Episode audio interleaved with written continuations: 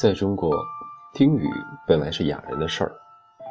我虽然自认为还不是完全的俗人，但能否算是雅人，却还很难说。我大概是介乎于雅俗之间的一种动物吧。中国古代诗词中关于听雨的作品是颇有一些的。顺便说上一句，外国诗词中似乎少见。我的朋友张用回忆表弟的诗中有。频梦春雨天秀句，每闻夜雨一帘床，是颇有一点诗意的。连《红楼梦》中的林妹妹都喜欢李义山的“留得残荷听雨声”之句。最有名的一首听雨词，当然是宋蒋捷的《虞美人》。词不长，我索性将它抄一下：少年听雨歌楼上。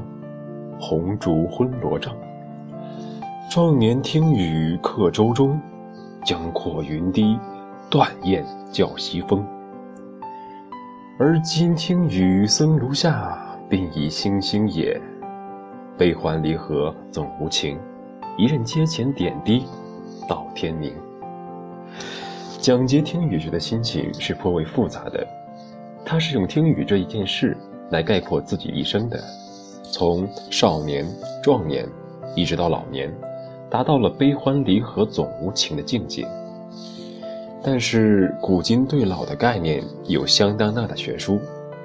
他是鬓已星星也，有一些白发，看来最老也不过五十岁左右。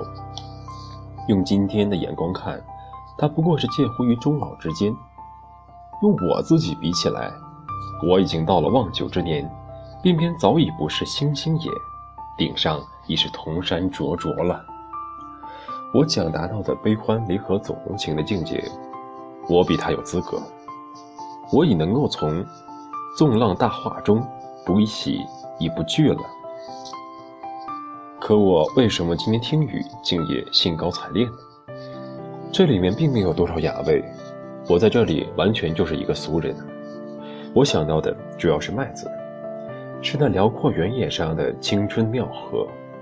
我生在乡下，虽然六岁就离开，谈不上干什么农活但我拾过麦子，捡过豆子，割过青草，劈过高粱叶。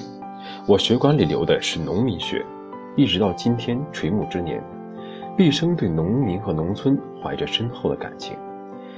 农民最高兴的是多打粮食，天一旱就威胁着庄稼的生长。即使我长期住在城里。下雨一少，我就望云霓，自谓焦急之情绝不下于农民。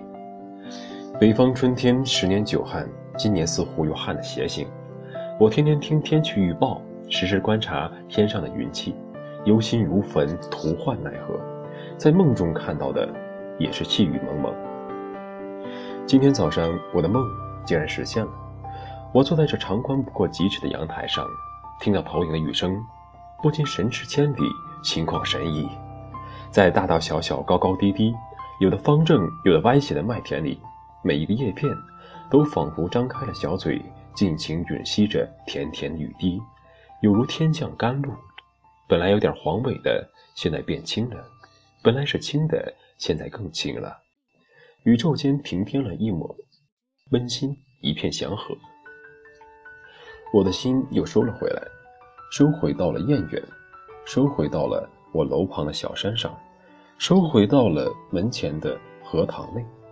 我最爱的二月兰正在开着花，它们拼命从泥土中挣扎出来，顶住了干旱，无可奈何地开出了红色的、白色的小花，鲜色如故，而艳色无踪，看了给人以孤苦伶仃的感觉。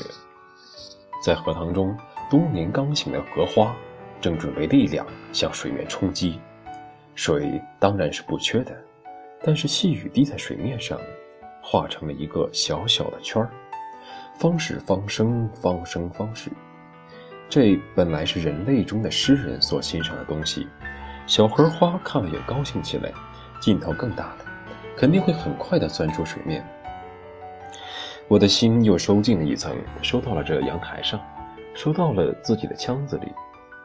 头顶上叮当如哭，我的心情愉悦有加，但我时时担心它会突然停下来。我潜心默祷，祝愿雨声长久响下去，想下去，永远也不停。